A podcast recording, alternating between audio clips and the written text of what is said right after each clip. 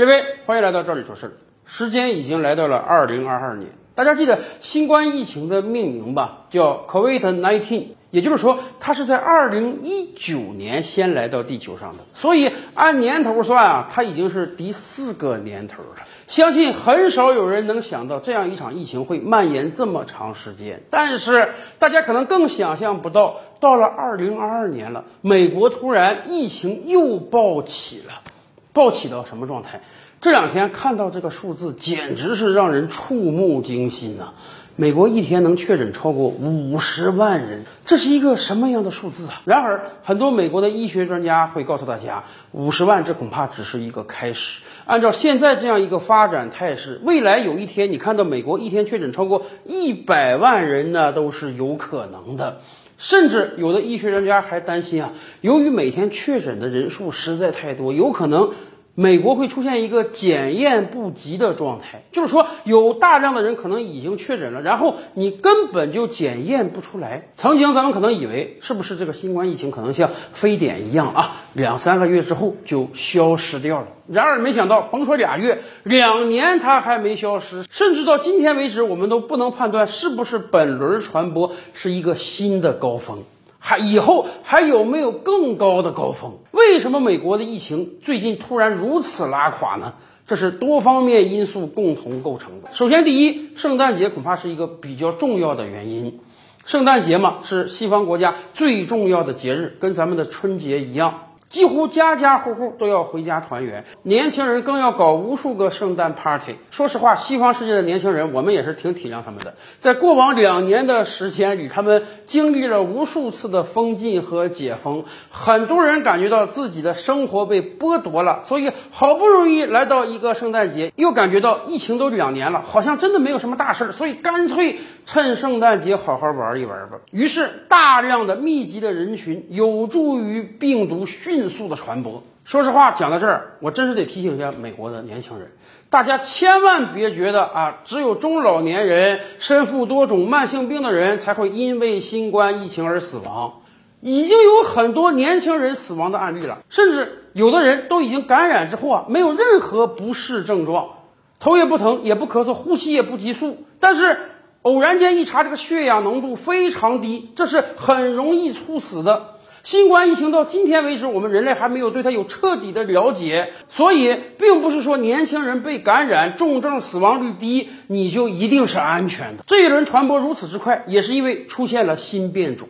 我们感觉啊，这个新冠疫情每次变种之后，它的传播速度和传播效率都大大增强。以往咱们可能感觉到人隔离十四天之后应该就没事了，可是现在已经有多个人十四天之内测了七八次核酸之后。过了十四天又被感染的情况，而且甚至你不和人直接接触都有可能被传播上，所以这使得美国的确诊人数激增，甚至有美国医学专家很悲观的认为，有可能在未来几个月的时间里，美国有上亿人被感染。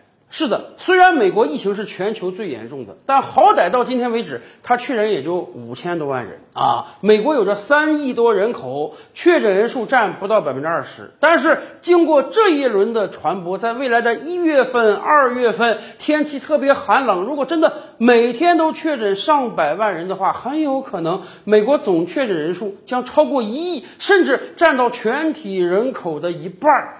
这是一个。什么样的状态啊？我们以往就讲，按照美国今天这个确诊数量，什么流调也好啊，密接隔离也好啊，没必要做了，因为全都是密接。而未来情况将更严重，不是全都是密接了，是全都是确诊患者。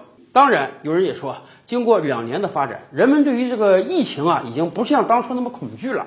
毕竟当初最先爆发出来的时候，我们感觉到，哎呀，这个疫情是人传人的，空气可以传播的，传上去之后有重症，重症会死亡的，真的有很多人会死掉。但是经过这么长时间的传播之后呢，哎，欧美很多人认为，它这个重症率在下降，死亡率也在减轻。按特朗普的话讲嘛，顶天美国死两百万人就得了吗？美国毕竟有着三亿多人，死亡率总死亡率可能还不到百分之一呀。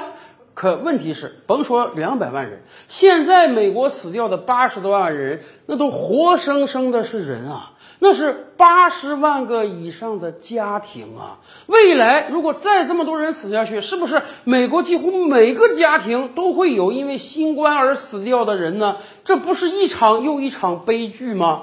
要知道，在刚刚过去的二零二一年，美国的人口增长是史上最低的。本来美国一年能增长一百多万人，现在大概就几十万人了。为什么？因为非正常死亡现象太多了。有专家学者就研究说啊，过去一年美国死亡人数比以往历年要多将近一百万人。这说明啊，有很多人可能也因为新冠疫情死掉了，而没有被统计上来呀。更关键的是，五千多万人确诊，死掉八十万人，这其中还有大量的几百万的重症患者呀。他们对于美国医疗资源的挤占，那是相当严重的。美国号称全球医疗最发达的国家，但是美国也是医疗收费最高的国家。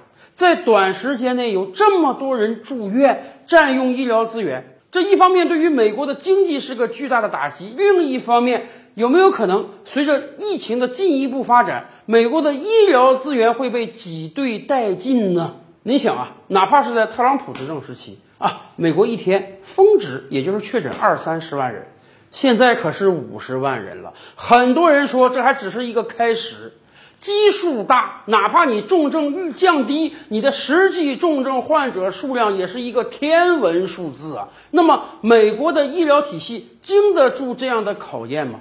要知道，已经两年了，美国很多医生、护士已经加班加点两年了，很多医院连人手都顾不上了，他们还能撑下去吗？而且，未来会遭遇到重大打击的将是美国的经济。拜登接下来这个烂摊子之后啊，他觉得一方面我现在疫苗有了啊，美国疫情可以很快的控制下来；另一方面呢，我可以大印钞、大放水啊，刺激一下美国经济，让美国经济在二零二一年马上恢复过来。然而，这两方面恐怕都有问题。一方面，即便美国已经接种了很多疫苗，但是由于有大量的反疫苗人士的存在，美国的疫苗接种率在发达国家中都是排位很靠后的，所以这导致了美国进一步的疫情大爆发。今天，美国的疫情已经是最严重的时刻了。而另一方面，拜登印钞的战术似乎已经黔驴技穷了，印了一年的钱啊，把美国经济是搓上去了一点，但是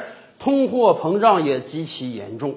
到明年，拜登还敢印钱吗？还敢把通货膨胀搞得更高一些吗？而如果你不印钱，美国经济一定会掉头向下。再加上每天接近一百万人的确诊，这是一个什么样的状态呀？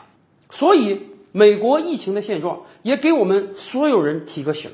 啊，在过去几个月，当欧美国家稍稍有一点点缓和的时候，有的国家像英国和韩国就提出来，他们要与病毒共存，他们感觉到可以刀枪入库、马放南山了，不要搞什么封禁措施了，把国门打开，挽救经济吧。然而，刚刚一打开，美国一天确诊五十万，法国一天确诊十万，英国一天确诊十万，这样一个状态，对当地的医疗系统、对当地的经济，那都是毁灭性的打击呀。所以，他们也是帮我们趟好了路。在现在这样一个状态之下，你不严防死守，还叫嚣与病毒共存，那么就只能吞下美国这样的苦果呀。